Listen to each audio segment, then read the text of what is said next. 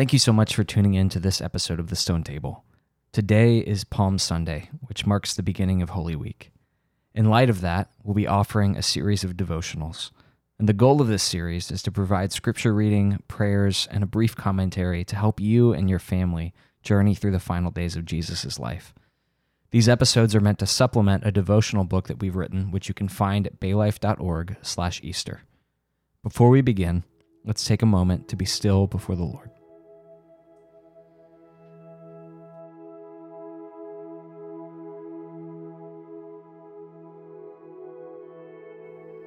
Almighty and ever living God, out of love for the human race, you sent your Son, our Savior, Jesus Christ, to take upon him our nature and to suffer death upon the cross, giving us the example of his great humility. Mercifully grant that we may walk in the way of his suffering and also share in his resurrection. Through Jesus Christ our Lord, who lives and reigns with you and the Holy Spirit, one God, forever and ever. Amen. A reading from Psalm 118, verses 19 through to 29. Open to me the gates of righteousness, that I may enter through them and give thanks to the Lord. This is the gate of the Lord. The righteous shall enter through it. I thank you that you have answered me. And have become my salvation. The stone that the builders rejected has become the cornerstone. This is the Lord's doing. It is marvelous in our eyes. This is the day that the Lord has made. Let us rejoice and be glad in it. Save us, we pray, O Lord. O Lord, we pray, give us success. Blessed is he who comes in the name of the Lord. We bless you from the house of the Lord. The Lord is God. And he has made his light to shine upon us. Bind the festal sacrifice with cords. Up to the horns of the altar. You are my God, and I will give thanks to you. You are my God, I will extol you. Oh, give thanks to the Lord, for he is good. For his steadfast love endures forever. And now a reading from the Gospel of Matthew, chapter 21, verses 1 through 9. Now, when they drew near to Jerusalem and came to Bethphage, to the Mount of Olives, then Jesus sent two disciples, saying to them, Go into the village in front of you, and immediately you will find a donkey tied and a colt with her. Untie them and bring them to me. If anyone says anything to you, you shall say, The Lord needs them, and he will send them at once. This took place to fulfill what was spoken by the prophet, saying, Say to the daughter of Zion, Behold, your king is coming to you, humble and mounted on a donkey, on a colt, the foal of a beast of burden. The disciples went and did as Jesus had directed them. They brought the donkey and the colt and put on them their cloaks, and he sat on them. Most of the crowd spread their cloaks on the road, and others cut branches from the trees and spread them on the road. And the crowds that went before him and that followed him were shouting, Hosanna to the Son of David! Blessed is he who comes in the name of the Lord! Hosanna in the highest. Gracious God, having heard your word, we thankfully remember the earthly life of our Lord Jesus Christ. Yet we also acknowledge our failure to respond earnestly and faithfully to his witness.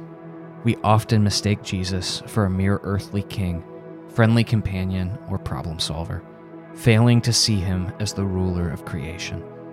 We do not appreciate the depth of his passion and sacrifice on the cross, failing to acknowledge him as our way of salvation. Forgive us, we pray, and bring us more fully into the joy of union with Christ our King. Amen. Today is Palm Sunday, and as we know, this day marks the beginning of what is known as Holy Week. And the scripture readings that we just heard from directly relate to today's events. What we see in Matthew 21 is Jesus entering the gates of Jerusalem, and the people of Israel are crying, Blessed is he who comes in the name of the Lord, which is a direct quote from the psalm that we read. Yeah, the, the whole sequence of events in Palm Sunday is really just full of Old Testament significance, the, the most apparent of which is that quotation from Psalm 118, where the crowds cry out as Jesus enters Jerusalem, Blessed is he who comes in the name of the Lord, which is why traditionally on Palm Sunday, congregations say that, almost as if to welcome Christ into their churches. And that's what we did this morning if you were tuning into our Palm Sunday services.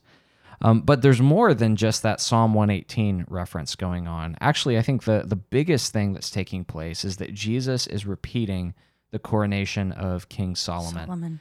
Um, Solomon basically walks the same route that Jesus does, or he rides the same route that Jesus does. He's on a mule rather than a donkey, um, but he comes from the same direction into Jerusalem, and he's cheered by the crowds just like Jesus is. And so, for for the people who witnessed Palm Sunday when it happened, the people who were sort of steeped in in the history of Israel, they saw playing out in front of them the fulfillment of The the prophecies. prophecies of the Messiah, and they saw Jesus walking in the footsteps of King Solomon. Um, but Jesus is obviously different from Solomon. Solomon was a, a king over Israel who started off well, Right. but led Israel astray, eventually led Mm-hmm. Israel towards idolatry. Whereas Jesus has come to restore people's right relationship with the one true God. Right. I love the way that Jesus is always referred to as the better blank. So he's the better Adam, Right. the better David. And Right. in this case, he's the better Solomon because we see the same scene played out mm-hmm. as Solomon's coronation. Right. But we know now that Jesus was and is the better Solomon because he doesn't just, he's not just uh, wise, but he is wisdom. He Right. is the truth. And that's something that we can see um, just fulfilled in Palm Sunday. Right, absolutely. And you see it throughout the pages of the New Testament where Paul is saying Colossians that in Christ all the treasures of wisdom and knowledge are hidden. Um, or all things were made through him. That's what John says. And without him was not anything made that was made. And so um, Jesus is not just wise like Solomon, but Jesus is the source of all wisdom. Right. But this this picture of Jesus as a king is an important one to pick up on because when we go back to the Old Testament, there's three sort of anointed offices. There's three roles that God asks people to fill as a way of him sort of moving his people forward. There's the role of the prophet, there's the mm-hmm. role of the priest, and there's the role of the king. And all three of these offices are anointed by God for the people of Israel. But what we mm-hmm. see in the New Testament and, and Christian theologians across the spectrum have seen this is that each of these offices, prophet, priest, and king, Jesus takes upon himself. Right. In the Old Testament, it's different. There's a prophet, and that's one person, and there's a priest, and that's another person, and then there's, There's a a king, king. And these are all separate people. But in Jesus, all of the offices coalesce around Mm. one person. And so on Palm Sunday, Jesus very clearly says, as he rides the same route that King Solomon rode, as the people lay the palm branches at his feet, he very clearly says, I am the rightful king of God's people. Exactly. And and as we reflect on Holy Week and today Palm Sunday, I guess the question that this poses and confronts on us is is Jesus our king? Are we willing to bend the knee to him as the true and rightful and only king? Or are there other things on the thrones of our hearts?